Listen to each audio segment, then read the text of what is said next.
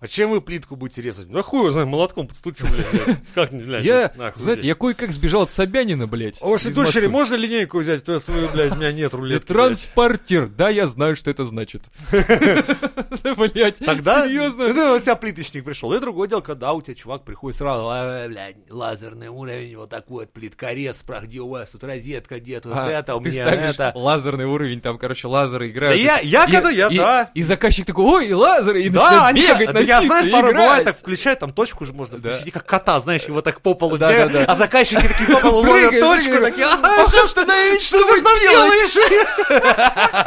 Ты такой, это слабость у меня такая есть, знаете, с заказчиками я люблю Я просто- играть. Нет, играть нет, с ними. дохуя в строительстве, я уже 20 лет, блядь. Знаю я вас всех, ваши эти штучки, блядь.